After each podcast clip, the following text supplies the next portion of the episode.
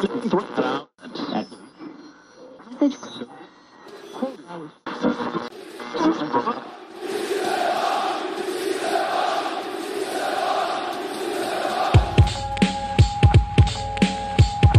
this is Matt. Kosei. Mark. Guillaume, James, Mel, Zach. This is David.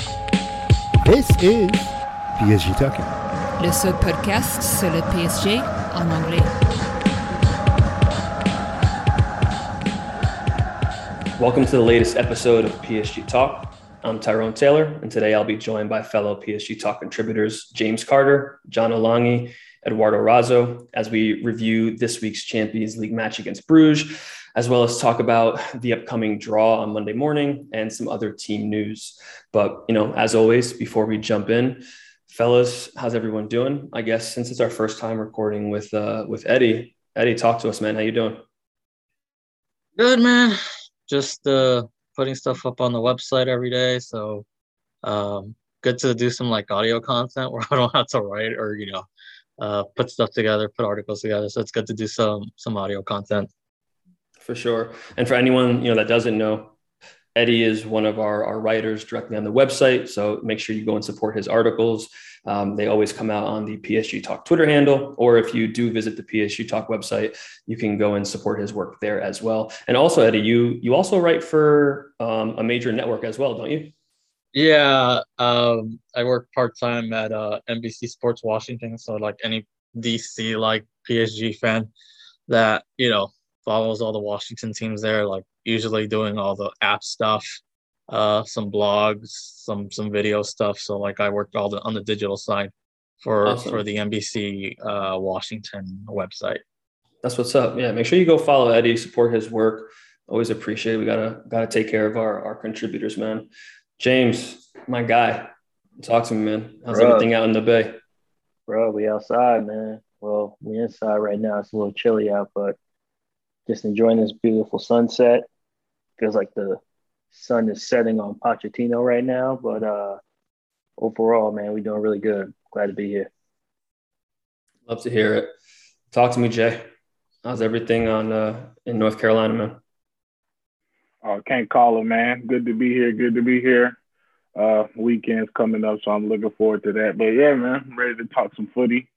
Let's get into it. We got some uh, some spicy topics today. I'm already knowing.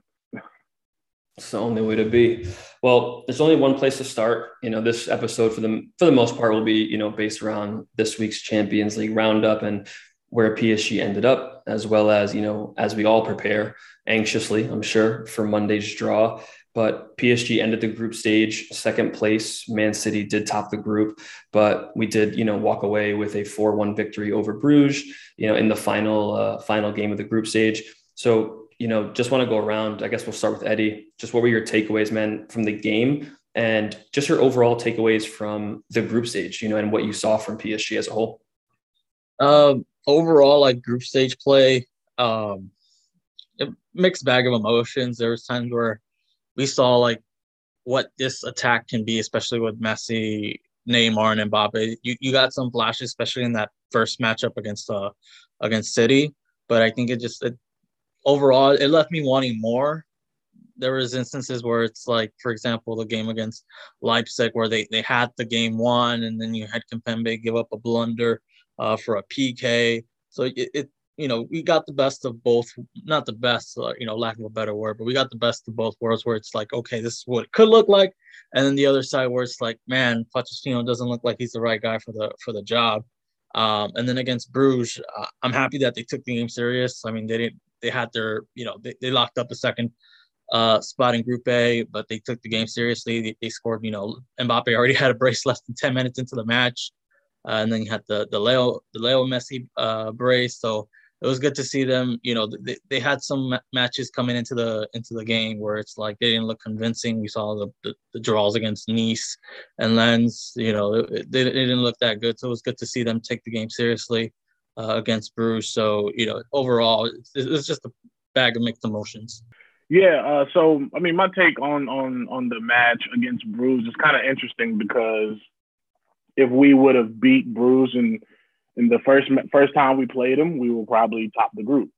Uh, I think that that draw is what um, you know, hindsight is twenty twenty. But I think if we would have took care of our business there, we wouldn't have been finishing second in this group. But overall, like they they won the match. They did what they were supposed to do. But I still saw a little bit of what we've been seeing all season sprinkled into that match, where you know it's it's still try to get Messi on the ball and try to get Mbappe on the ball, but it's the difficulty to do that that one thing, right? Like it's like it's easy to say, you know, get them get those guys the ball, but the trouble that we've been having is actually transitioning from the defense through the midfield and actually getting them the ball. But uh, this this match there was a little bit more fluidity that I liked, and it was like, you know, this is this is what we would like to see against the City, against the Leipzig. You know, Club Bruges has the worst defensive, you know, uh, record in this group stage um, in, in the entire competition. So it's not really saying much to put four on them. Uh, but then again, we did draw one one early in the competition. But but overall, man, I think you know we we we we handled our business. Um, it was cool to see Mbappe let let Messi take that penalty, and you know where he could have got his hat trick, and he let he let Messi get that get that uh, that penalty. So and he he took it like a champion, like he always does. But you know, my overall feeling is this is where we are. And when we when we uh, get further into the episode, we talk about our potential uh, matchups in the round of 16. That's that's where it really matters the most. If we would have took care of our business when we played Bruges or when we tied against Leipzig, we wouldn't be in this predicament. But here we are. You know, it's interesting. What you know, I definitely agree with what John said, but I hate these kind of matches because if you win, it's business as usual. Uh, but if you lose, then it is an indictment on the club as a whole. You know, you're supposed to win against Bruges uh, and do it in convincing fashion. But if you don't, then it raises all the flags and pundits come out of the woodworks. They look in their shops and what have you. Uh, overall, I think the match was good. We did concede a goal, which was interesting. I do think that we can get up in games at times and then kind of take our foot off the gas a little bit and not play that clinical wire to wire 90 minutes like we should. Obviously, it was good to see Messi uh, in form. I think Di Maria had a phenomenal play on the ball that allowed Mbappe to score a really nice goal. And I, you, that's the stuff that you like to see. I know in the past we've discussed it, it's not just winning, but it's how you win and playing a very attractive style of football. And yes, yesterday, uh, during that match, we saw that attractive style of football come come to fruition. But again, it was against Club Bruges, so you kind of have to take that with a grain of salt. These are the matches that we're supposed to win, uh, and it will be interesting moving forward to see what we do uh, with the match coming up versus Monaco. How the the play that we uh, you know showed uh, against Club Bruges how that play transitions over into league play, where we definitely need to win this game. I think Monaco's like seventh in the league or something like that. Uh, so we definitely need to win this game. We've struggled with the top five teams in League One. And so this is a match that we definitely need to win coming up Monaco. But as I said, good effort with Club Bruges. Great to see Messi scoring. Great to see uh, Mbappe getting close to a hat trick. But I, I will say that one thing about Mbappe that I'm noticing is that his vision for finding the right play or finding the right pass has definitely improved to where, man, you can almost mark it as a goal sometimes. Like his vision is sick. And I don't think that's discussed enough because everyone's always talking about his attacking prowess and his pace and all of that. But his vision he's looking like he's doing some no look passes out there sometimes. It's really something to see. And uh, I'm going to give credit where credit is due. If I'm going to be hard on you when you're messing up, I'm going to give you credit when you're, you're, you're showing up and doing the right thing. So kudos to Mbappe for sure. Definitely agree. I'm gl- glad that you're not bringing Mbappe to the to the podium this week. You know, but listen, there's always next week, right? There's always next week. Uh, the podium does not discriminate for James, and we definitely appreciate that here at PSG Talk. But I agree with everything you guys said listen, for me, it's it's what I expect, right? It's like when you're a parent and you get sometimes good grades or you do something at work and yeah, you know you killed it or you know you did a great job, but certain people, your boss or your parents are looking at you and being like, but this is what's expected of you, right? So for me, happy to see it. It was a breath of fresh air, but at the same time, I'm not like standing up, you know, clapping, standing ovation, talking about, you know, PSG is back. I think people forget that, you know, Club Bruges, I think it was John that mentioned this to, to me in the chat, you know, Club Bruges has the worst defensive record in, in all of um, the Champions League. So whether Neymar's there or not, whether, you know, even if Messi didn't play, someone like Mbappe, Di Maria, you know, the two of them should be tearing up a team like Bruges, you know. So listen, it was a great way to end the group stage. Glad that we were able to have a game where, you know, we were able to truly dominate. Um, but again, we weren't able to see that out. And like James said, it's it's one of those things where we seem to dominate for spurts. And I think this happened against Leipzig or another team in the in the group stage where we dominated for 30 minutes, 45 minutes. Maybe it was one of those Man City matches. And then after halftime, we come out and it's just like the energy's gone. It's just like we're like, all right, we don't really got to play anymore. This game's done and dusted. So, you know, defense gets leaky. We're getting chopped up again in the midfield. And again, not a clean sheet. I would have loved to leave that game with a clean sheet, you know, 4 0 or whatever, you know, it may have been. But listen, man, again, it's what I expected. Um, not going to get too high, not going to get too low on the performance. The one concern I have, and we'll touch on this a little more, is you know, there's been a lot of conversation about you know, Poch and and where things stand. I think after the last three years of watching Man United for so long, it's like that that uh, the Ole effect, right? Like, is this result, you know, enough to you know keep Poch, or does the hierarchy, you know, still have questions or were those questions relieved um, you know and all that kind of stuff? And another question i have and you know you guys can chime in if you want um, or just something to think about is okay neymar's not here. We've seen it a couple times that mbappe messi play well when neymar's not there right? Neymar has the um, the effect of holding onto the ball too much, kind of like you know the same criticism if you watch American sports, right? With Melo, like the ball stopper, hanging onto the ball too long, kind of drawing people in. If they do go on a run, right, and we start to see vast improvements where Messi and Mbappe, Di Maria, who I think you know doesn't hold the ball up, he also tracks back a little bit more than than Neymar does.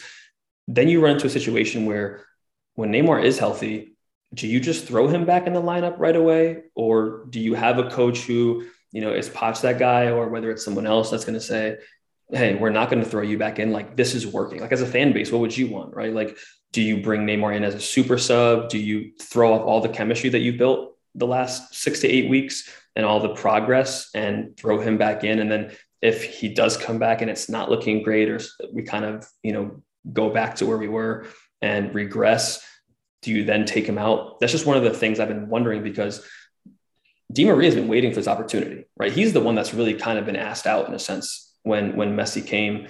Um, so it's like, okay, if he does start to ball out, he is tracking back. He is, you know, providing the sick assist like he did the ball over the top for Mbappe's second goal, which was chef's kiss. Honestly, it was it was you know a thing of beauty, and he's doing this week in and week out, and we're seeing, okay, wow, you know, the three of them are really gelling what do we what do we do there? So uh, if you guys do have anything you know on that feel free to to jump in. If if not um, you know I'll end it on that. So not not too high not too low.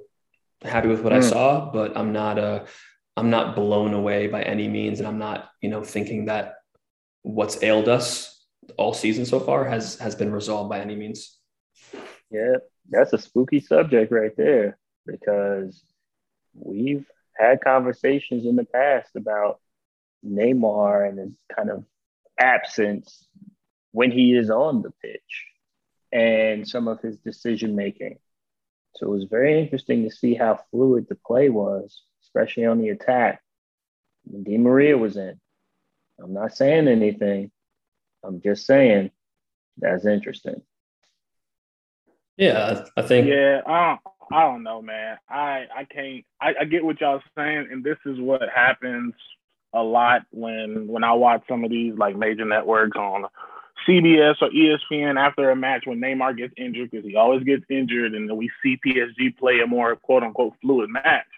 but we got to have some nuance here and, and context. It's just like, all right, first of all, we already said that we were playing Bruges, who are not great defensively, and they allowed us to dominate the match. And then number two, it's just not going to happen because of the investment that Neymar is at PSG, right? Like he is the guy. So in in no world is is is Poch number one. Poch is not going to have the balls to do that. Number one, because we already know what the hierarchy situation at, at PSG is and how toxic it, toxic it is. Where people have already came out and said that you know if a player has a problem, they they skip the coach and they skip the the the, the director, they go straight to Nasser. So that the it sounds good in theory, but it, realistically, it's not going to happen. So I wouldn't, me personally, I don't really think on it that much because I just know that Neymar is going to start when he gets back and he's fully healthy and there's nothing else you can do. So I turn that to to Poch as the manager. Instead of trying to force your system on the players you have, use the players you have and try to build a system with what you have. That's that's your job as a manager is to use the tools that are in your shed and do what do do something with it uh, as best as you can. And that's that's been the problem. He hasn't been able to to get these world class players to play a, a, fluid match. So let's not now say that oh because Neymar wasn't in the game and we played a more fluid match, this is possibly how we should play. No, it's up to Poch to get them boys right when they are healthy, when they're all there, and fix it then. Let's not wait until someone's injured and try to do something. So that's that's that's my take on it. I don't think it would happen in theory, it sounds ideal because of what you're seeing, and there might be some recency bias there, honestly. But no, they they not they're not gonna do that. No, no, and let me let me be clear on this. First of all, Neymar's my guy. I am I am a Neymar fan to the fullest. He's one of my favorite players, has been for a long time. This is this is really not about Neymar specifically. This is more so about you know what we talked about last time in, in, the, in the group chat, and it's been a conversation for a lot of fans. Is you just have three players who don't track back, right? You have three players who who don't give you enough on both sides of the ball for them to work. And Di Maria has shown that he is someone that will track back and will will do you know some of the the dirty work on the wings. Um, yeah, this is not a this is not a agenda against Ney in, in any in any sense, right? When, when Ney's on and he's balling, there are very few, if any, that are at that level you know, and the other two may be on our team already, right? So this really isn't about um, Ney in the sense of, you know, he's better or is Di Maria better. It's more so just, okay, if it is working with us and knowing that, you know, there's that the team is so unbalanced when those three are on it. Again, I think you're right. I think there's too much money involved for us to actually sit him. I just wonder, you know, if Poch isn't here and someone else is, or the fan base sees it, you know, and Ney comes back and doesn't do well, will the fan base call and say, you know, we can't go back to this? Like someone has to sit, someone has to be a super sub or or something like that. So just want to clear that up. I don't want anyone coming at me and being like, oh, Ty said that, you know, Di Maria is better than than Ney, Nay is trash, he's the problem. No, this is not about that at, at, all. This is strictly about just the balance of the team, and and and we'll see, right? Because we still may be shit over the next couple of weeks and it may be like, hey, like we, we do need Ney. Um, but that was just my thought process there. It was just food for thought. Hey man, we can't have uh, Neymar coming off the bench like Divock Origi, even though Origi is one of the best super subs I've ever seen in my whole life. But nah, nah Neymar, Liverpool got to build a statue for that man, dog. Put the yeah, statue sure. in the front of the stadium for shout out to that man. Let's get back to PSG. I'm yeah. Eddie, what, what do you got, man? Do you got anything on on the just the balance of the team and you know if things do progress well for, for the yeah. squad uh i mean I, I i want a larger sample size before i go into that i mean i mean we see when like you said when neymar is on top we we saw it against uh bayern munich in that first leg where it's like man you know he pretty much had a hand in, in, in all the, the goals scored and we've seen what, what neymar can do even in, in, a, in a knockout stage it's just it, it's to me it's like I'd rather have that than than and Di Maria, even though Di Maria too has had his his history of saving PSG. I remember the Napoli game, so it's a, I mean, it's a good problem to have. Not a lot of clubs could say this, like, "Oh man, who, who do we have?" Uh, but if you were to twist my arm to that, I'd still have Neymar in there. Just even the politics aside, too. I think I just I just rather roll with, with what Neymar can do on on his best day. No, I respect it. I respect it, and I agree. You're right. We need more of a sample size. Um, just listen, maybe not foreshadowing, but but we'll see. So as we all get ready, you know, I don't know about you guys. Historically, I usually wake up on Monday, but um, I will be up on Monday morning, relatively nervous when I hear, you know what I mean? And they they over there, they talking about, hey, and buddy, buddy who explains the rules every year. Like I haven't sat here every year, and I, I know that these things have to go in this bucket, and it's like it, just takes too long, right? I, I just want them to move to a process where it's listen, we're gonna put the the the plastic balls in the the glass, you know, buckets, the glass bowls. We're gonna spin them around. I don't want to look at the awards or look at any of the other stuff. But um, who knows? Maybe we'll do a, a live reaction, or at least you know whoever's up you know, I know that'll be tough for the guys on the West Coast, but um, you know, I'll probably be up, maybe record something that morning. But let's get to it, man. You know, as it currently stands, um, you know, PSG did finish second in the group, which means that the you know potential round of 16 opponents are Liverpool, Ajax, Real Madrid, Manchester United, Juventus, or FC Bayern Munich. So, you know, Eddie, back to you, man. What is your best case scenario or who ideally would you like to play? And who is your your worst case scenario? I think i can speak for all for all of us here. The best case scenario is juventus.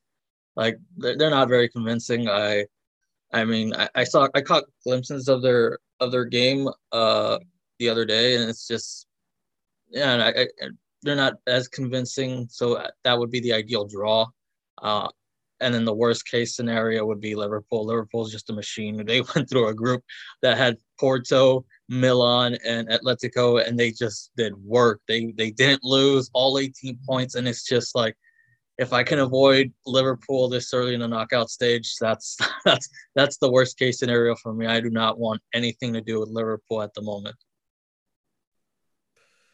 So I think you may be right. I think you James got his hand over his eye right now. He don't even want to. He don't even want to tell us. Talk to me, James. Man, give me your, give me your your best case, and then tell me the nightmares you've been having about you know how what could go down on Monday. For you guys, it's a little bit different, right? Because you guys on the West Coast, you literally wake up and the minute you pick up your phone, you know, crust still in your eyes. You haven't even brushed your teeth yet. You look it's at your violence. phone and you can you it's can already see, and that could ruin your your Monday. Potentially could be ruined. You, you don't even have time to prepare no, I'm gonna meditate, you know, go to the gym, work out, pray, and then I'll look at my phone. But I'm not excited about any of these matchups at all. I think one thing that as a PSG fan, you must realize is that there are two things that factor into the round of 16.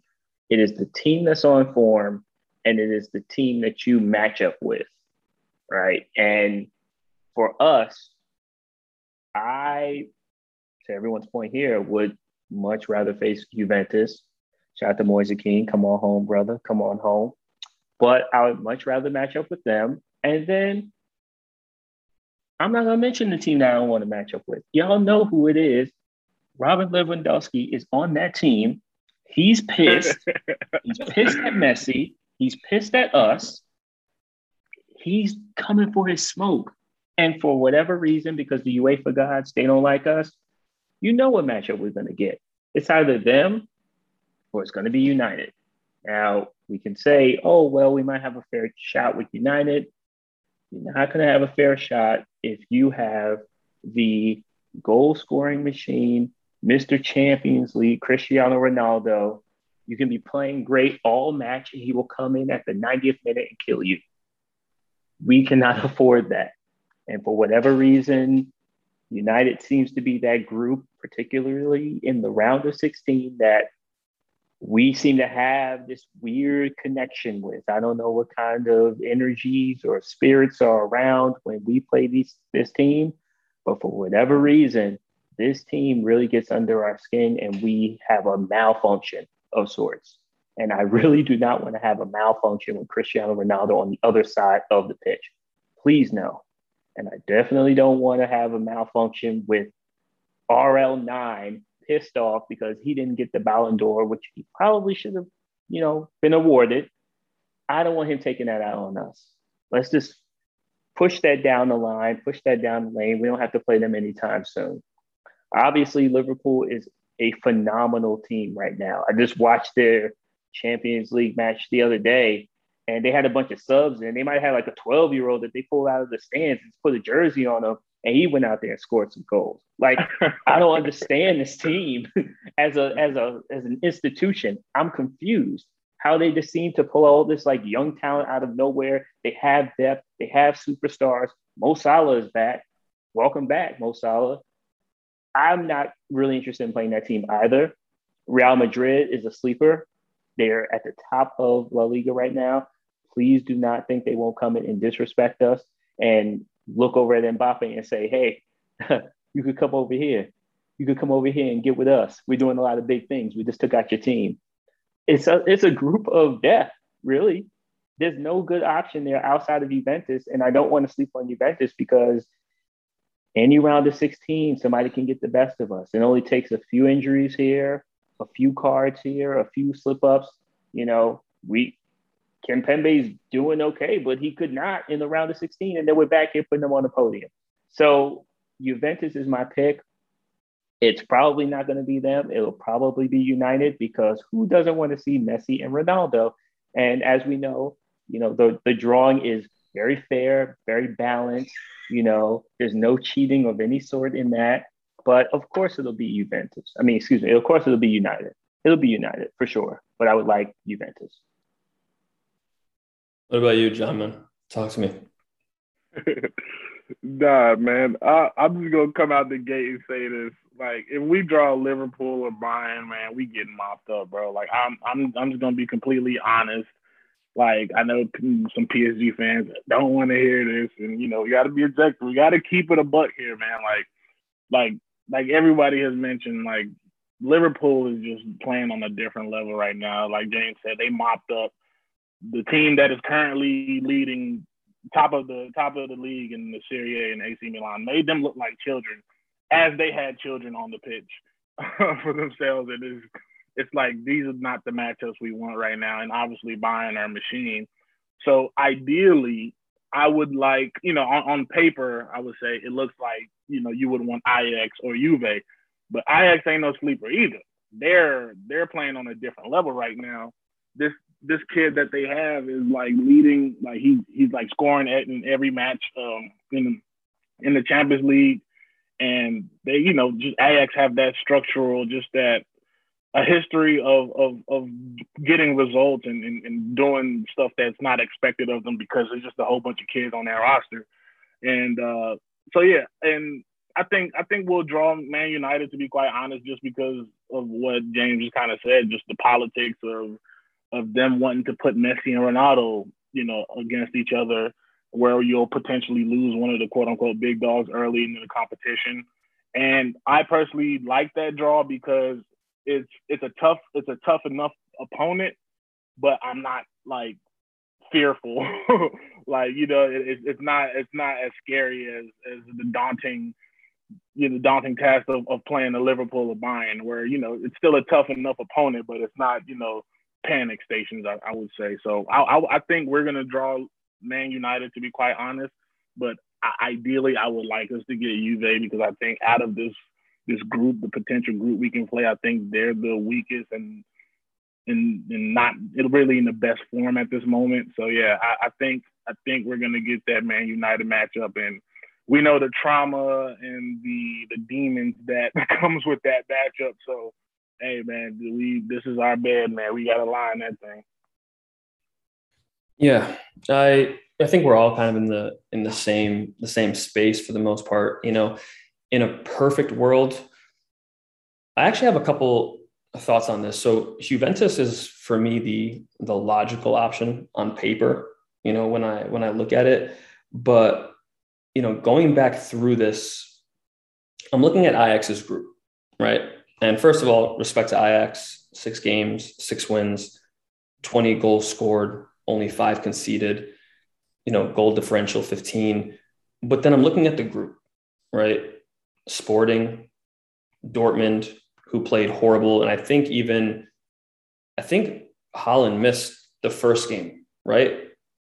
Right, he was injured. Um, Yeah, he did. and I don't even know if he played the second game or he didn't. You know, so then you're playing a Dortmund without Sancho, without Haaland. Then you have Besiktas, uh, who you know they only scored three. They led in 19. Dortmund scored 10, led in 11. Sporting scored 14, but led in 12. So it's a very simple group, right? I'd be interested to see, you know, if those results are the same, if a Real or an Inter or a Liverpool or us or City, you know, or even a Barcelona, not not Barcelona, then boys trash, uh, or a Man United or someone else was in that group, right? So I know on paper, just looking at the way Ajax played, it's it's easy to be like, hey, listen, you know, we don't want to play them. I think they they obviously are a more favorable option than a lot of other teams. But as I spend more time just looking at the group, I'm kind of wondering, would I walk away happy if we draw or drew Ajax on Monday? And I think I would. I'd be happy with Ajax. I'd be happy with Juventus. Man United's interesting. Uh, I do think that they, in the past, have been a bogey team for us. But looking back at that as well, you know, in the group stage, we've only played them once recently in the round of 16. The group stage last year, we beat them at home. They beat us at our home, or we beat them in at Old Trafford. They beat us at the park. So we split. And then obviously we know what happened in the round of 16. It was the same thing, but that home match was very interesting, right? It was no no Thiago Silva that day, I don't think. No Neymar. We had some injuries, crazy, you know, hiccups and mistakes by, you know, Thilo as well as um, two just disaster class goals let in by by uh, you know by Buffon. So as it currently stands, I'd feel comfortable playing United. Um, I don't know if that's going to be the same come February. You know, Ralf is is respected. He's received a lot of praise. He's already changed things. Um, you know, the first two games under him, while yesterday wasn't great, or Tuesday, Wednesday, whenever they played, they also played a lot of young kids. It was a, pretty much a full rotation, um, and we'll see, right? Kind of what where they're at. He will probably look to implement like a true pressing system, something that we struggle with. Um, so we, would see. Out of the other options, I would be happy with them. You know, um, obviously we can't play Man City, can't play Lille. So, you know, Ajax, Juve, Man United would be my ideal choices. Um, I think people are sleeping on Real Madrid. Um, ideally, don't want to play them. You know, Ancelotti has them in a good run, run of form. Don't want to play Liverpool. Six games, six wins, 17 goals, six against. Um, they're just a team that I just ideally would like to avoid. And, and, and then you have the boogeyman. You got the boogeyman. You know, listen, these boys are scary. I don't want to play these guys. Um, like James said, I'm not even going to say their name out loud. Uh, you know, you have a guy who feels the Ballon d'Or was robbed from him. It's sitting in France right now. It's sitting in Messi's house. He wants to come here and steal it. He wants to commit robbery. You have uh, Thomas Mueller, who this guy is just something else. He's he's funny. I don't know if you've ever seen this guy speak, but he's always telling jokes. He called uh, he called Robert Lewandowski Lewandowski the other day. Like you know, he always seems to pop up in the right moments. They're a relentless team. Um, 22 goals scored, three conceded. Again, also they aren't in a great group, right? Like I know no one wants to play them, but you know, Kiev, Benfica, Barcelona, none of these teams scored more than seven goals. Benfica scored seven, Barcelona scored two, and uh, Dynamo Kiev scored one goal. So we're also not looking at Bayern, you know, and saying, listen, they played in a super hard group. Um, so that's like the one thing with these group stages is you know taking them at times with a with, with a grain of salt. Um, so ideally, that's kind of where I stand. I think we're all in the same place, uh, but we'll find out. We'll find out on Monday, and no matter who it is, we we ride. Um, and the same goes for PSG though, right? Like it's not till February, so things could change a lot in Paris by then right? Um, form could increase for some, uh, form could drop for some. You know, Messi could really find a run of form where he's finally clicking. Um, you know, Poch could be here. maybe Poch isn't here, right? So maybe someone else is on the on the touchline. So we'll see. Um, but yeah, it's you know there, there's no like, listen, this is a team I know that we can we can batter. Um, I don't based on current form, I don't really see anyone like that. But there are some you know some teams that we we would all rather play than others. So I guess that's a great you know segue into the the pot story. So Eddie, I know you know the three of us have spoken a couple times, meaning James and John, about just where Poch stands. I'd love you know in current standing to get an update on everybody. I know we've all had different opinions. Starting with Eddie, now that the group stage is over, we're entering January. There have obviously been some rumblings about PSG, you know, reigniting conversations with Zidane.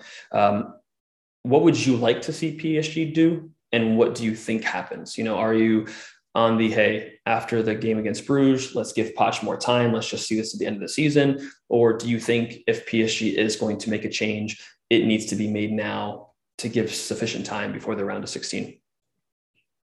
Yeah, I agree with that last point. I think it had if, if they're going to move on from Poch, it has to be this this month. Like at, at, least you'll give the new manager all of January to prepare because like we've seen with um with Barcelona where they go to Xavi and they're asking, "Hey, save us the Champions League in a span of a couple of weeks," and you can't do it. I don't I don't want PSG to be in that situation where they wait too long to to either sack Pochettino or or give him the vote of confidence and tell him, "Hey, you're you're still our guy." So I, I think it has to be uh, sometime this this month. They have to. I would say they have to come out and publicly say it because you just can't have the rumors keep swirling and swirling. Uh, so to me, I, I I'm, I'm conflicted on this matter. I I like Pochettino, but the, then I question some of the decisions he's making, whether it's keep putting in Danilo. Um, in or out, know, Eddie? I'm putting you on the spot, man. In or out, uh, dog. I I I think he's gonna stay in. If I had to like put put some money on it, I think he's gonna stay in. Um, you know, Leonardo already came out publicly said Uh, Nasser came out and publicly said.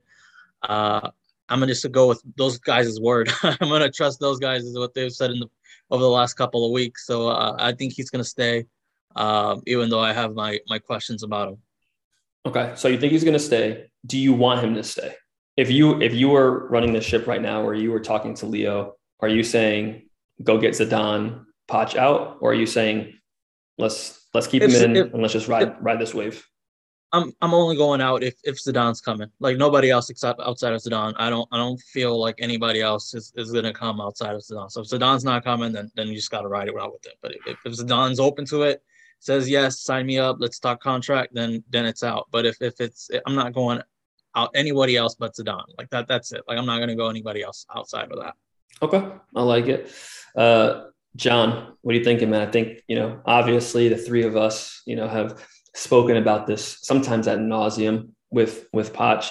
Uh, I know all of us, you know, and let me make clear um, whether we are Poch in or Poch out. That does not mean that we are fans of rotating managers. I do believe that you know managers need to be given time. You know, and even through bad results, managers need to be given time to implement their systems.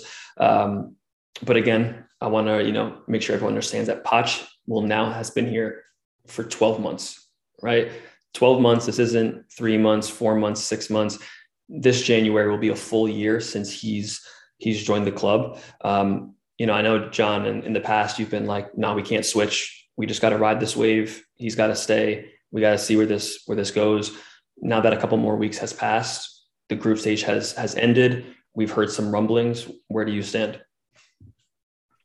Yeah, I mean, I got my my stance on on it. Like I think is you you kind of said it there uh, when you prefaced your comments. Is like I can I can be Poch out right now, but my stance is still the idea of firing managers mid-season every two years is is just a terrible blueprint to go by. And for me, that's why I think like from a sporting from strictly a sporting aspect, PSG is not is a poorly run club like from the sporting decisions that they make obviously marketing and all the other stuff they do is incredible. I think in, in colleges and in schools, you can teach how to, to, to build a business in the sporting industry and you can use blue, uh, PSG as that blueprint. But from a sporting aspect, no. But to, to answer the question directly, I think that it would like on a macro level, right? PSG are a win now, right? Like everything they're doing is to win now. So if you want to win now, and the thing that you've been trying to win for years and years is the Champions League, to salvage that, you got to let the guy go right now. Like Eddie said, you have to do it now to give whoever comes in time to to try to implement something so that they can compete whenever we play whoever, whether it be Bayern, Liverpool, United, or whoever. So so no, because I me pop on on Pochettino himself. If I take away my thoughts on how I feel that the club should should fire a manager or not fire him, I think the best thing he's done so far, if you look at who has he developed, what players have gotten better under him, like those type of things that you have to look at. I think the best thing he's done was manage how the best thing he's done is manage Gigi Donnarumma and Keylor Navas playing time. To be quite honest with you, just like having two world class goalkeepers and like what are you going to do in that moment? And I believe he's actually managed to give them an adequate amount of time to play in big matches. They both played three Champions League matches. Keylor, I think, got like 10 matches. Gigi got seven. So to be quite honest, like I'm being very truthful. I think that's the best thing that he's done in terms of just managing the team is managing that situation. Outside of that, the club lack the, the team lacks identity. It lacks a, a sense of urgency. You look at the best teams in Europe, everybody presses or everybody has a, a, a, an intensity about them that we don't have. And again, the youth is not being developed. We talk about Xavi Simons and all these guys not getting any play time. That that comes down to to, to, to the coach. He has that, that the power to play those guys, but as we said before, you can't do that. You can't experiment when you're failing at trying to get the one thing that the club has been trying to get the whole time. So, yeah, I, I think I think now is the time to part ways. I don't think they'll do it because they came out and said they're kind of like to ride out with it. But I think now is the time to get rid of them. If the Champions League is the goal, you want to give the new manager time to implement their system and to at least try to compete because the way we playing right now, we're not on the level of the big dog. I feel you. I feel you. James is, you know, we started the episode. James was smiling. He was, you know, on, it, was, it, was light in his, his apartment. On, now he's sitting by himself in the dark. Uh, on, James Pachin or Poch out, man? now that we're at the end of the season and now we have a break from the Champions League, and as we look towards February, just based on what you've seen, again, you know, that doesn't mean you're anti Poch. But what do you feel is the right decision for PSG at the moment? All right, we're gonna get to it. Go ahead and bring the podium, man. Go ahead and bring it in. Oh man, Poch, my boy. Oh man, not the podium. my boy. I believe we have reached the end of the road. And it's for a great reason. If we look at what's going on league wise, we look at the table, we look at the top five teams in France. PSG is, of course, at the top of the table. But all of the other teams, one through, oh, two through four, let's say, we have either lost to or drawn. That's Marseille. That was a draw, nil nil. We lost to Rennes, 2 nil. We drew Nice, nil nil. And we damn near lost to Lens. Uh, yeah, to uh, to Lens. If not for an amazing Wijnaldum header at the death that's not good. That's not great. That's not a level of professionalism. That's not what we're paying all of this money in, in sporting, in trainers, in personnel, and in players to see. And it's unfortunate because you kind of get swept up with, you know, we got to win the Champions League, win the Champions League, win the Champions League. And we're at the top of the table. And myself, I myself have been caught up in that as well. Like, oh, well, we're, you know, we're at the top of the league. But who's to say that Monaco doesn't come in and kick our teeth in because we're falling asleep at the wheel and now we're having a different conversation? Who's to say we don't get matched up let's say we get matched up with a Juventus and we're like feeling a little bit confident about it and they kick our teeth in. Then where does that leave us? Now we're talking about Poch out.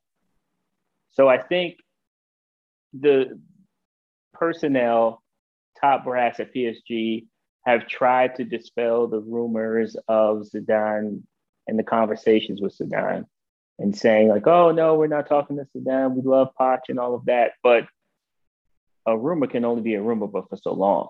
Like this story is just not going away, much like Mbappe going to Real Madrid is not going away. There has to be some truth in that.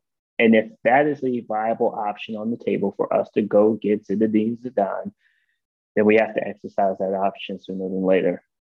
I think uh, read an article where it said uh, against the there was a match against what team was that? Lens, and Poch changed the tactical formation five different times throughout the 90 minutes.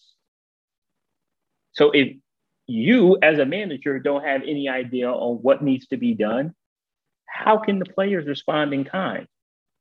This article said something like Marco Verratti played six different positions around the midfield in one match. What is your tactical point of view as a manager of a sporting team?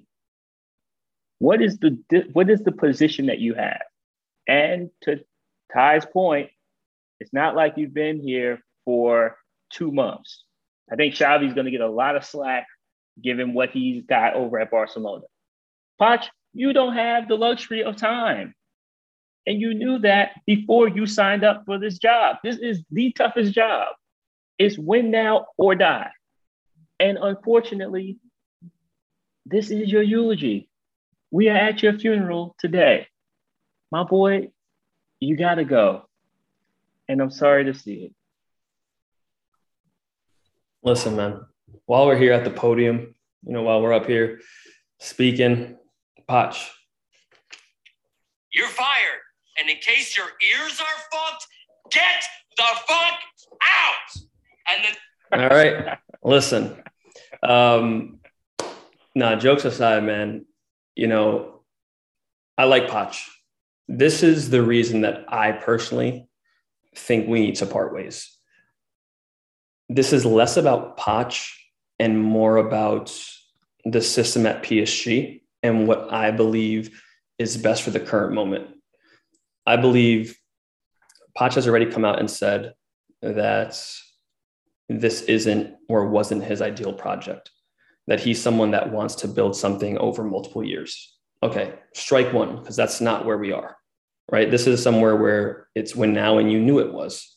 So I think if Poch had a you know team like the Spurs, you know, when he first joined, where he can have three to five years to develop youth and you know bring players along teach his system you know he would be better suited but unfortunately psg is very unbalanced we went after all these superstars on one end of the pitch paid for two world class goalies on the other end and decided to leave our midfield barren with scraps outside of one world class midfielder who's made of glass, essentially, who can't stand the field. And we're either a world class team with him or we are a League Two side without him, essentially. You know what I mean? So this is a team that needs someone who can make the most out of what he has. And also, I agree with you know Eddie on this on the point that if it's Zidane, I make a move if it's not Zidane and you're going to get an interim manager, or you know, I know you know Carl, one of our other PSG talk contributors, has you know brought up the name of Ten Hag. I like Ten Hag. Again, I feel like he falls into the mold of Poch. I feel like it's if we're willing to blow up this project, let Mbappe walk, let Neymar go, you know, didn't sign Messi, then yes, if we're going to come here, let him implement a system more three or five years, that's fine. And if you bring Ten Hag in and you're still going to do that and phase Neymar and Messi off the books, um, then that's fine, right? But we're hearing that you know uh, Di Maria is going to potentially you know um, exercise his one year option. Messi has an option. I doubt that he walks away from the amount of money he makes. So he's going to be here, you'd assume, for another, you know, year. Neymar is signed, unless they just say, "Hey, we're going to make you know money back and we're going to sell even at a discount and let you leave." I just don't think PSG is that kind of club. I feel like they are still in win now mode. I'm 100% on board. If they want to sign Zidane to a two year contract or even one year, because I know he wants the, the France job, and let him work with these players right now, and then you know, at the end of that contract, let him walk, take the France job. Once Neymar's contracts kind of dwindle down, Messi's gone. We want to rebuild and, and do this a different way. I'm fully on board. But the one thing I think that Zidane has, while he might not be as tactically nuanced as a Tuchel or a Pep, he has shown the ability to work with superstar locker rooms. He has showed the ability to deal with egos. He is someone who has won it all, not only as a player, but as a coach. Um, I've watched his halftime speeches, the way he galvanizes the team. He is someone, you know, who I think can maybe do a slightly better job of working with what he has. Um, and listen, again, right where there's smoke, there's fire. First from Leo and, and Nasser, there was, hey, we're not talking to him. There have been no conversations. But now I'm seeing, even after Wednesday's game, that no, there there is conversations happening. Those conversations have even since been reignited this week, and he's still interested, right? And we're even seeing talks about potentially, you know, Arsene Wenger coming in and replacing Leonardo, right? So there there are there's definitely some kind of you know conversations on the back end. I think we're just getting the backpedaling from media sources because maybe there's nothing in final writing. I would be surprised if we don't see things pick up on that end over the next couple weeks because like we all mentioned right it's about timing. You, don't want to do this when you're a couple weeks out from the the round of 16 game. There's already a lack of you know time for training and and full teamwork in the season already. You know if you're going to give yourself two full months um, I think I think you do it now and and just hope that you can you can pull something out of it. So if it's Zidane, I say entertain it you know, again, this isn't an, an anti-Poch pod. It's it's just strictly about the way Poch fits into this system, you know, in the here and now with the way the team's constructed. Um, who knows, right? It, it, it's a, it's all been about Man United wanting Poch with Ralf there now. You know, he's someone that seems to be very involved. He wants teams to play his way. You know, does Poch fit the Man United way? You know, do Man United fans and, and other individuals feel the same about Poch now than they did a couple weeks ago with him being able to um, you know work with the talent he has? It's gotten to the point point, i think i told you guys this the other day when we were joking where man united fans are on twitter now hoping for psg in the draw. Like we're seen as a weak link in the draw. That's crazy to me that teams are like hours yeah man to the point where like teams like man united and other teams are probably you know looking at us and saying oh you know what psg hasn't impressed anybody they don't play like a team they don't defend as a team.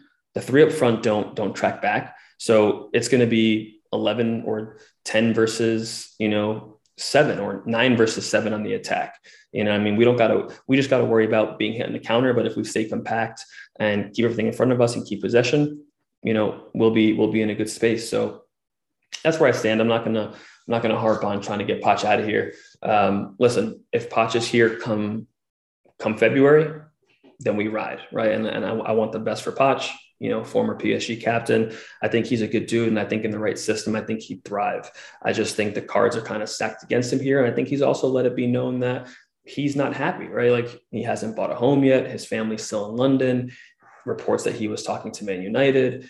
And I think the other piece of the puzzle is, you know, the players, right? There's already been rumblings that Messi, um, doesn't feel comfortable. He doesn't feel like Poch is utilizing the right way. One thing I will say is I don't put the Messi thing on Poch. Poch didn't come out and ask for Messi to be bought. He didn't come out and ask, you know, for that to be part of his team. Maybe that threw off his plans, right? At the end of the day, you know you're at a club that buys superstar players. And the minute that Messi was announced to be in the running, you knew that your team was going to go after him no matter what you said to Leo or or Nasser, right? Because it's, it's a business at the end of the day. It's about, you know, marketing, advertisements, sponsorships, all that kind of stuff. So listen, and if, if a team like PSG Hub had tweeted, you know, um, you know, provided from a bunch of other sources that there are multiple key players in the locker room who aren't convinced by Poch. So you already have a team that is not fully convinced. You know, outside of Leonardo's pride because his name is attached to to Poch, I don't see how he stays. I don't see how how that happens. Um, you know, the only way I see this happening is if they just can't come to an agreement with Zidane, or you know, all the rumors aren't true, and someone like Messi or Neymar Mbappe goes to the board and says, "No, we want him to stay." But that's just that's just not what I'm hearing. Um, so yeah, so so we'll see. You know what happens. There'll definitely be some interesting some interesting times in the next in the next couple weeks. Um, all right, enough on on Poch and you know who we potentially play. I think we can kind of get to, to, some team news here and just some of the things you know that we've been hearing that have been said in terms of the transfer market as we get ready to enter January. I'm going to read off a couple, you know, key tweets from PSG Hub, and then I guess you guys can kind of give your take, and then we'll also get into, you know, where you think we need to strengthen come January. You know, if we are going to go to the market, um, what we need to focus on, or you know, who we need to get off the books. You know, on a more positive note, Marquinhos looks like he's going to extend. Um, quoted as saying that they're looking for a lifetime, you know, marriage between him and PSG. He wants to be here. They're looking to keep him as a key figure on the books for as long as possible. Di Maria looks like he's going to extend for a year and exercise that one year option. Sergio Ramos, um, you know, as we we knew, probably wasn't the best idea to play him a full 90 minutes. Um, he hasn't played since. I think we've had three games now pass where he hasn't played. It looks like as of today, he was um, he still did not take part in the team's collective sessions. He continued his reco- his recovery work on his own, and um, PSG are open, or at least Gini is open to you know a return to the Prem. Um, PSG is you know at least open to hearing offers from the Prem um, or from other teams come January if he really wants to leave. It's still I'm not too sure on that source that PSG Hub uh, you know gave credit to. Um, Sky uh, Cave, I know Eddie, you wrote a piece and you can touch on that um, as well. I think you mentioned that Arsenal is the one team that is that is. Yeah, it's Sky Sports. The the the source is Sky Sports. Okay, perfect. There we go. Um, and then the last one is PSG is looking to get rid of at least seven players. This is about five days ago. This came out. Um, at least three this this winter. So it looks like Rico, Thilo, Diallo, Cardi, Rafinha, Kurzawa, and Paredes um, is on the block as it currently stands. I know Paredes has kind of come out and defended himself and basically said he's not going anywhere. So um, again, right, it's, it's a, a team where the players kind of say if they want to leave or don't want to leave. And we we know that one of Leo's deficiencies is the ability to sell players and get them to leave. So yeah, um, Eddie, start with you, man. Just you know, as we enter, you know, January in the coming weeks here, out of some of those things, just you know, how do you feel about some of the players that we're looking to extend? And if PSG was to make some moves in January, where would you ideally like to see us focus, or you know, some players that you'd like to see us kind of you know put in the chopping block? So, uh, adding on to the extensions, actually, PSG's oh, uh, the Argentine media outlet they says, Te was it TyC Sports reported that actually PSG is working on an extension with, um, and it was also in Le Parisien where uh, they're working on an extension with um, Paredes. I don't know how accurate it is, but reportedly they're making, you know, they're they're beginning talks because his contract expires uh, in 2023. So I, I wrote, I'm, going to write on that tonight. But I just decided to drop that in there because um, it, it, was Marquinhos uh, and Di Maria and Paredes who they're reportedly, you know, working on extensions on. And then as far as Icardi, he's there's a report that he said he's not going anywhere because uh, report there were other reports saying that he might want to go to a club that's like less, you know, it's more quiet. Uh, but apparently, you know, he's one of the players that wants to stick around. But um, uh, aside from that, um, you know, we got to we got to improve the midfield. I know it's a, this is a broken record. They got to improve the midfield. Um, we can't rely on Verratti anymore. The guy, as much as I, I love him, much as everybody loves him, he's just you can't count on him. He's either injured, he's either suspended. So it's just it's PSG somehow needs to find someone that can that can bring you know what he brings to the table. I know it's going to be hard because January isn't you know you only get a couple of weeks to to work out deals. So, but I mean, they got to do it. You got to do. They're in a win now mode. You got to you got to do it. You got to do.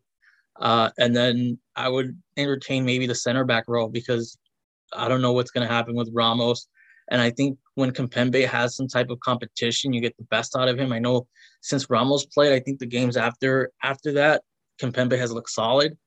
Um, but before that, Kimpembe was really, really sloppy. So I feel maybe like having some type of center back that can that can provide some type of competition because they gotta they gotta be honest with themselves and say, hey, how much are we gonna be able to count on Ramos? Because you just just can't have this in and out injury time. You gotta you gotta have three three three solid center backs. Whether it's someone else, maybe Thilo Kehrer steps into that role, but somebody has to give Kimpembe some type of competition to get the best out of him because we saw it, you know, the last couple of years where where it was Thiago Silva there and he got the best out of Kimpembe. So they feel like if, if nobody else out of there can can get the you know the, the competition juices flowing out of Kimpembe, they got to address that. But for me, first and foremost, it's that midfield. You gotta you gotta fix it. You gotta stop relying on Verratti uh, and see what you can get out there. I know there's some couple of names. Uh, usually it's Milan's Frank Kessié's out there. There's, there's some other names that have been have been linked to PSG. So, but there's going to be a lot of, a lot more other names uh, come come January. These next couple of weeks, you're going to see a lot of them trickle out. But definitely, first and foremost, that midfield.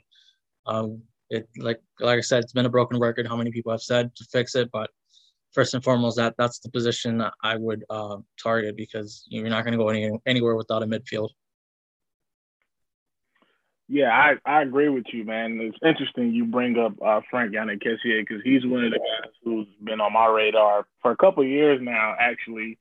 Uh, central midfielder from Milan. He's like the dude is like you just look at this dude's frame. He's he's a beast. He's a machine. But I think what I like about him is his uh, his he's just a, such a, a dynamic player where he can play in a deep lying midfielder role or like he can play as an eight. And um, and I think that you know when we talk about Verratti and and, and his his fragility, this is this is very much an important position that PSG need to address.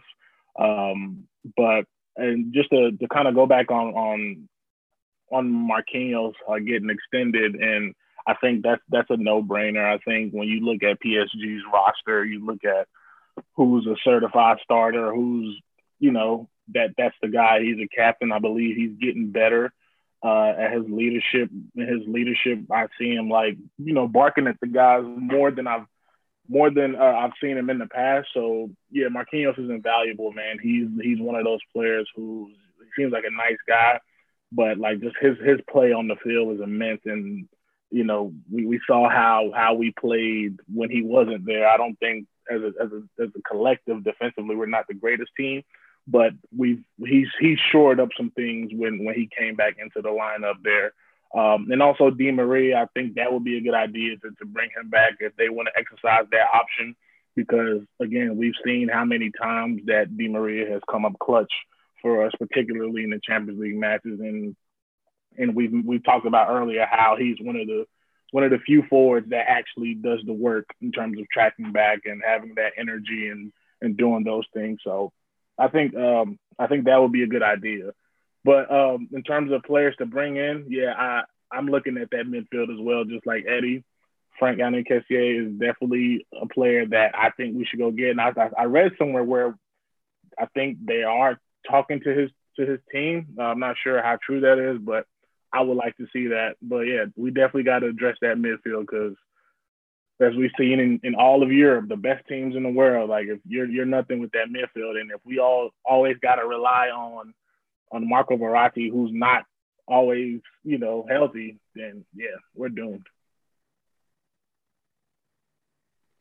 And I think everybody said pretty much how I feel. To be honest, uh, you know, Ty, based on that list that you mentioned of all the players that we're thinking about selling, I agree with that whole list. But uh, kind of hard to sell a bunch of mid. So we'll see what teams come barking up the tree. But we tried it over the summer to offload, and I think we we we did an okay job with getting rid of some of the guys, but Kurzawa is still that roach that still exists, and you you ain't gonna kill him. He ain't going nowhere. Uh, I don't think Paredes goes anywhere because that's Neymar's guy, and I don't think Icardi goes anywhere because Wanda said so. So you're not gonna get rid of them, even though I would like if if Icardi were to go, I would like to see us try to make a a play for bringing back, um, you know, bringing back some uh, maybe some PSG youth players. You know, well they're not youth anymore. I would love to see Diaby come back. That wouldn't suck. Um, but in terms of the players that we definitively need, some going on with that center back position. Uh, I think Marquinhos is solidified. Kudos to PSG for exercising demons, I'll say, uh, because Thiago Silva should still be a PSG player, full stop. And uh, I think one of the ways you make amends with that is solidifying Marquinhos for the long term, especially because he has been showing up uh, and putting in a great performance. Like that's our guy. And it's just unfortunate that Thiago Silva had to go someplace else to get his, but uh, you know, we salute that man regardless. Um, I don't know what's going on with Kimpembe. I think, actually, I know, I do know. I think he is a great League One player, but I don't think that he is the kind and caliber of player that's going to win your Champions League, and that's just what it is. Sergio Ramos is just not where he needs to be, and it's okay for us to say that and have him come off the bench from time to time whenever he decides to actually get fully healthy. But I'm not looking for him to do anything you know, spectacular by any means. Uh, who I'd bring in, of course, I mean, we've been having conversations about this midfield for like five years now. Um, Verratti is Mr. Glass, just what it is. And when he is healthy, he's probably going to get on a card. So, you know, it's just, we need somebody who's a little bit more disciplined and solid. Um, I like Wilfred Ndidi. He currently plays at um, Leicester City, uh, CDM role. Uh, he's really good on the ball. He can actually score, which is pretty nice. Um, but he's pretty thorough, and he's almost six feet. he's like five eleven, so he's he's taller, which is definitely what we need in the midfield. I think Verratti is, is great, but if you just lob balls into the midfield, he can't jump up there and go get a ball for you, and that's something that teams know. And so we just need a player that's going to be solid, that's going to be sturdy. Uh, he's a Nigerian international, really great player. Uh, he's not on our radar at all. I checked, unfortunately. Uh, so, I mean, that would be my pick. Again, I think we need to clear the decks of all of that trash that's currently occupying our bench. I would love to see Xavi Simons get some playing time, please. Like, this kid is amazing and he's just not getting the burn that he deserves, um, along with a few of our other uh, talented under 21 quote unquote superstars. I'll say they're they're future superstars. Um, but we have so much youth talent that can get burned, and we just don't do anything with it. And then they end up going to some other team in the French league and become amazing. So hopefully that doesn't happen with Xavi. I don't know what I would do if that would happen with him, but hopefully he can get some some playing time next season. This is definitely not going to happen this season. Yeah, I think you all hit you know the nail on the head. For me, it's it's attacking the midfield. I think that's the only place to really focus on. Um, when you look at you know where this team struggles, uh, the way the team is currently constructed, and as well as looking at you know how we've tried to address the midfield in recent transfer windows Rafinha, Paredes, Gueye, Herrera, Danilo. I mean, Herrera has probably overexceeded what we expected.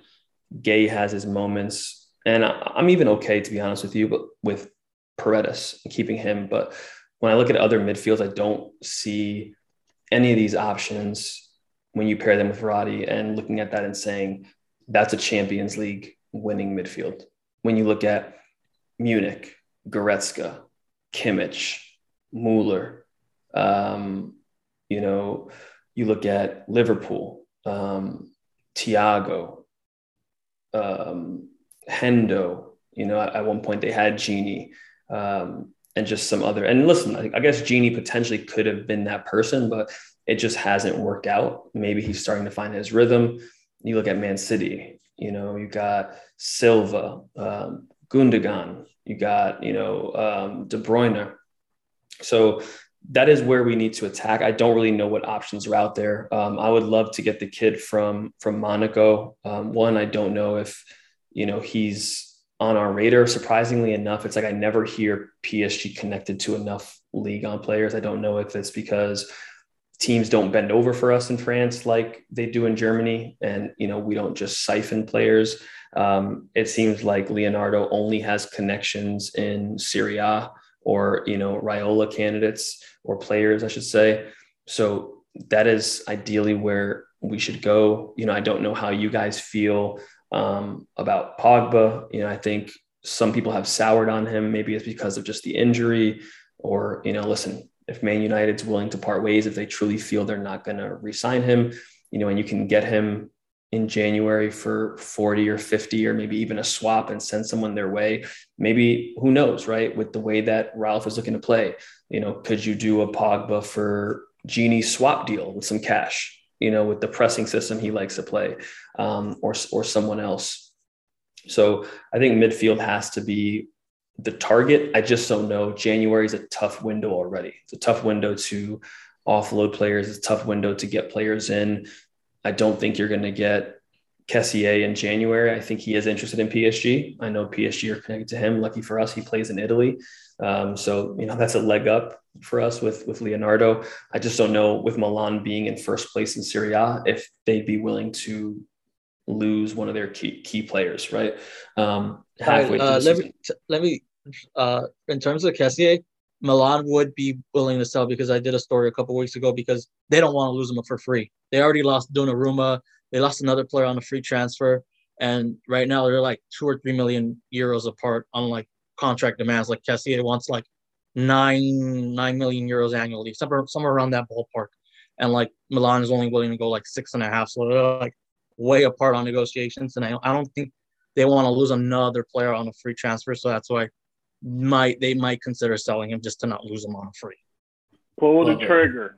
Pull yeah, the pull trigger. the trigger. Eddie, do you know just from you know your your research and what you've written, are PSG in the in the race for for Kessié? And, and if so, you know, are we in pole position or you know, is it looking like a, another team could could swoop in and, and no? I think they're in, they're in the room because uh, Leonardo has that connection with him at, at when he was at Milan. So there's that connection right there. He that's one of the reasons why he got Donnarumma uh, apart from having that Raiola connection. He was there, so I'm feeling like he's he's he's trying to poach uh, as much talent out of Milan uh, because how how sour it went there too.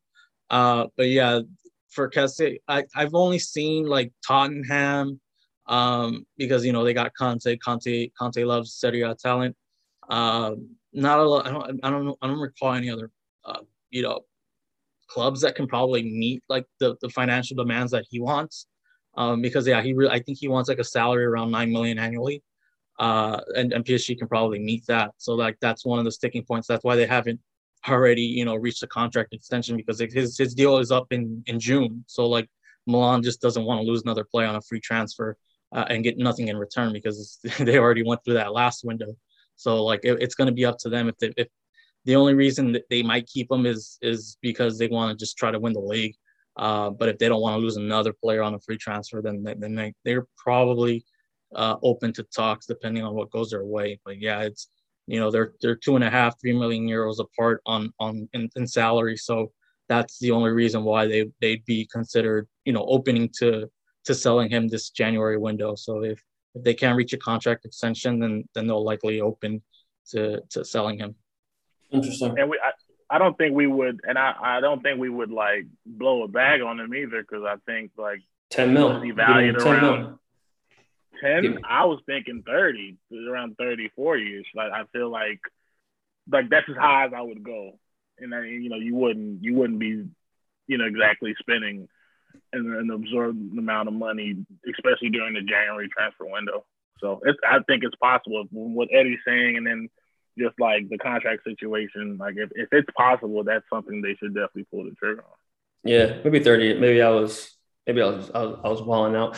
It says his uh his market value right now is at least Transfermarkt has it at sixty mil. But I mean, listen, if they're going to lose him on a free, especially we know what, what the Serie A clubs are dealing with financially, the lack of funds they lost Donnarumma on a free, the fan base, like Eddie said, would probably you know go into an upheaval if they lose you know Frank on a free if they can't you know come to an agreement. But you know if you could just open up with ten mil and just see what they say, or listen, if they have the thirty, then spend the thirty, right? Or even do a player swap of, of some sort um, to to reduce that fee.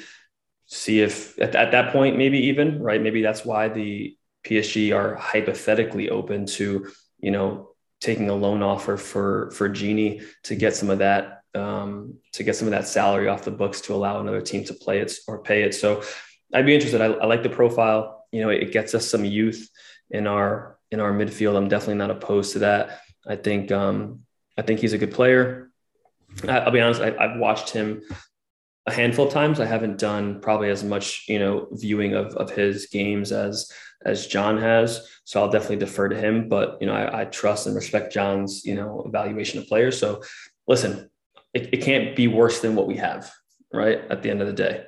Um, we don't really have that many options. So midfield has to be addressed. Got to kill some of the dead wood, um, get some of these people making absorbent salaries, um, you know, off the books and uh, yeah, start, you know, bringing individuals in that are just younger, more youthful and, you know, fit what we need, right. In, in order to, to have this team be successful. So awesome. Um, I will. I have one more question for you guys. Uh, one thing we, we want to try and do is, and we'll make this quick. I know we got to get out of here, so you know, literally one or two sentences on this. Um, one of our listeners actually sent a question in, and he wanted to know what our thoughts were on the UEFA um, removing the away goals rule as we as we enter the the round of 16, um, and basically, you know, I have a certain view on this. Um, you know, with PSG, he mentioned going last year to Germany and Barcelona and and winning. Um, you know, is does the away rule you know have as as much effect as it used to? Um, I don't think it does, but I will put an asterisk next to those those results and remind people that you know with COVID, those stadiums were empty right? So we didn't have to really go there and um, and face a true hostile environment. But real quick, um, you know, Eddie, starting with you, what are your thoughts on the away goal rule being removed for this upcoming knockout stages? And what effect do you think that that will have on not only PSG but the competition in general? Uh, so I started to see this rule in like Latin American soccer because usually they follow whatever Europe does. So like a lot of the competitions have uh, taken out that away goal rule, and it, I mean, it, it, it obviously all depends on the type of team that's playing, but it does make it it there there is room for like teams to play like sloppy. We're gonna muddy it up, and we're just trying to get either ones. You know, we're trying to limit how much damage you can you know you can do to us. So it, it all depends on the team that that that's playing. Uh, but it does open up the the the opportunity for teams to just try to muddy it up and and try to get a favorable result on the road. So I mean, it is what it is. I'm I'm okay with it. No big deal for me. But like I said, it does open it up for for teams to try to to try to just uh, you know try to survive while you know they're playing against the Bayern Munich team or or whoever. Uh, you know, so I mean, it is what it is. I'm okay with that. No big deal on my on my part. Yeah, I, I agree. I think it, it's something that is, you know, kind of fundamental, if you will, to to football um, in a way that maybe other sports won't really understand. Uh, and it does present a bit of of drama at times, uh, just given how the structure of the two legs can be set up. But you know, uh, I think it sometimes it gets confusing as a fan. You're like, okay, so we need how many goals in order to go forward? It, it gets like really weird, but I don't think that it will overall impact the sport in any way. Uh, but we'll see. I don't really have an opinion on it. I think if they want to get rid of the away goals rule, that that's totally fine. Um, I don't know that it will it will, you know, decide a quarterfinal in a way where it's like, well, if we had the away goals rule, then this team would be going forward. It's like once you get close to the end, it like the best teams usually just like appear. It's not an accident. And that's one of the things that I really love about this sport is that the the champion at the end is usually supposed to be the champion. And it's it's more along the lines of do we want to start to like modernize some of the rules and throw out some of these sort of antiquated things and you know improve the quality of the sport overall and maybe this is one of the ways that you do it. So i don't really have an opinion on it outside of that. I think it's cool if you want to go ahead and remove the away goals rule. Hopefully hopefully we still go to through to the to the next round. That's only my concern. Yeah, I think they're they're like a couple years late on doing this. This should have happened a long time ago because if you think about it's an away goal, you're you're you're the what you're insinuating is that it's quote unquote tougher to score a, a goal when you're not home. So when you do do that, you get rewarded, you know, for in, in whatever scenario. So, but no, I think that it you no teams can't hide anymore. You can't hide on the oh we're gonna park the bus in the first leg and or we're to try to protect the goal in the second leg. Nah, ain't none of that. It, it's, it's straight up. And I I think it's to bring the, I think the drama is to be there. And I think it's even to be there even to, to a higher degree because you're, you're playing straight up matches. There's no this and that. Oh, you got to do mathematics and all this other stuff. Like, nah, it, teams can no longer hide and you got to play everybody straight up. And, and to be quite honest, I thought it was unfair to, you know, depending on who you ask, if you're a Liverpool fan, if you're a Barca fan, or whoever, the later it gets into the round, then you're saying, oh, because we were tied, but they scored their away goal, that's why they go through. Like, nah. And so yeah, I, they they should have been got rid of that. So we'll. I can't wait to see how it plays out. We might be on the wrong end of it this go around, whatever. But I like the fact that equal opportunity smoke for everybody. Yeah, I'm kind of I'm indifferent about it, but I do like the away goal rule. I, I just think it it makes the Champions League unique. Uh, it's a unique rule. It's a unique competition. Um, I think when you think of European nights, you think of Champions League. I think this is a rule which I'm okay with, right? Because I, I'm a fan of a big team. I think this is a rule that is being removed in order to further protect the big clubs, to make the that odd, you know, blip in the schedule or that odd result less likely.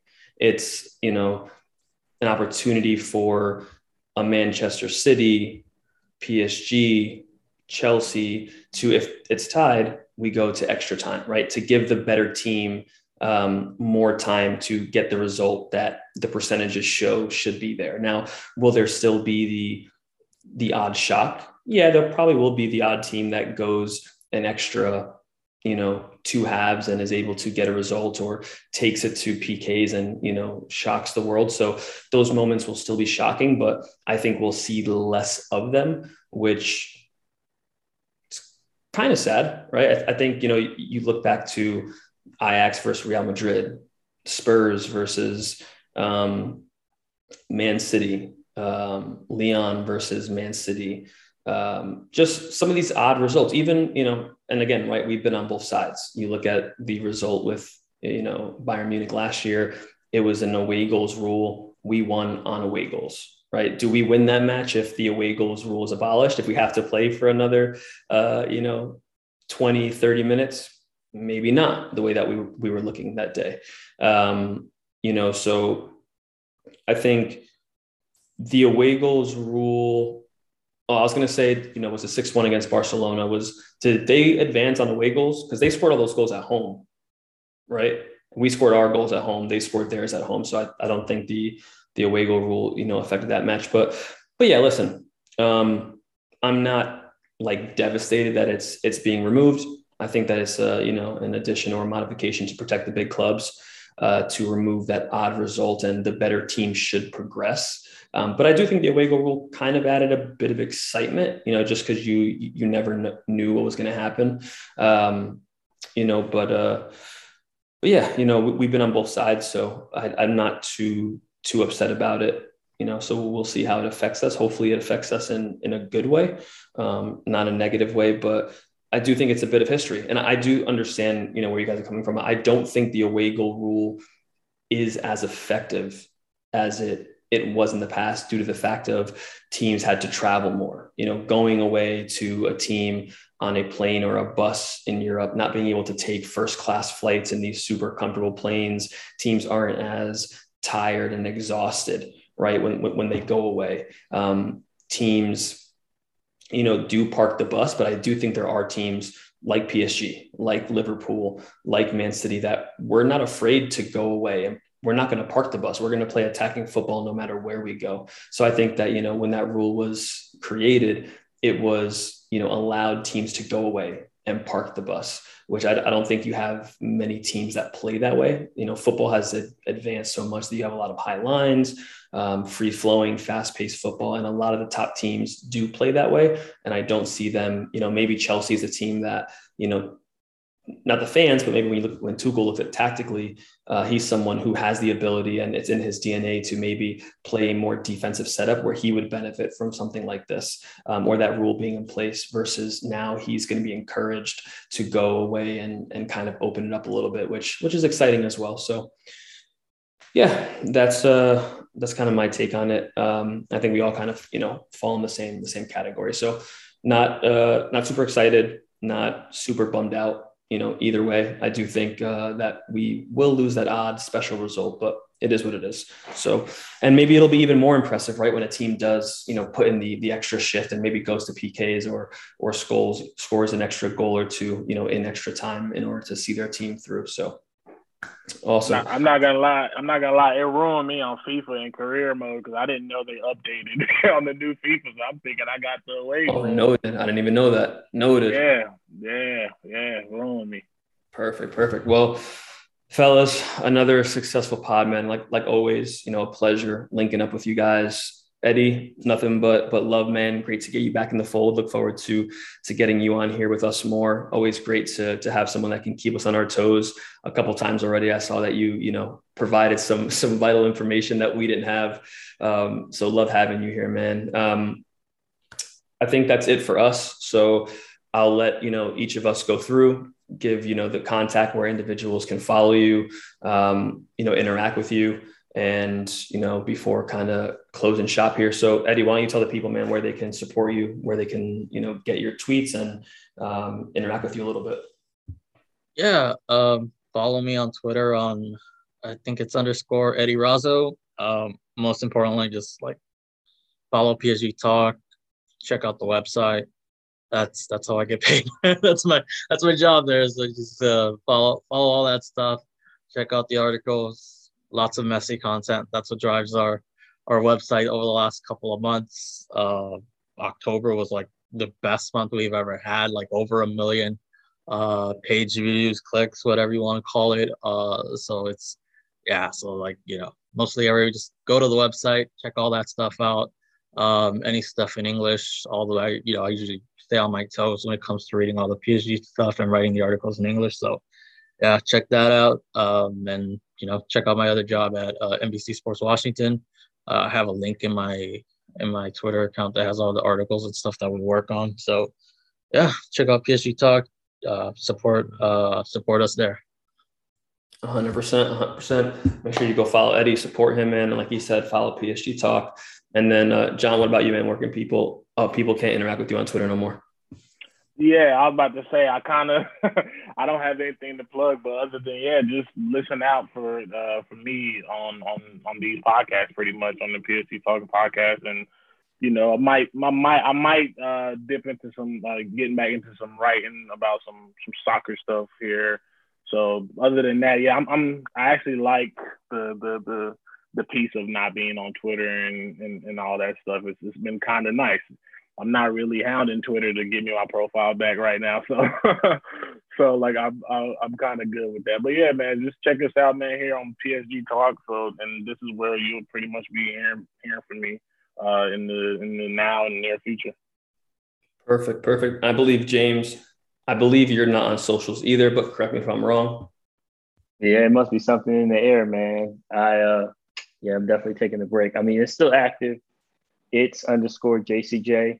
Just leave a message there. I'll get back to y'all probably in the new year. Might uh get back into the Twitter thing, but just taking a taking a mental break, man. You know, much like John said, feels good.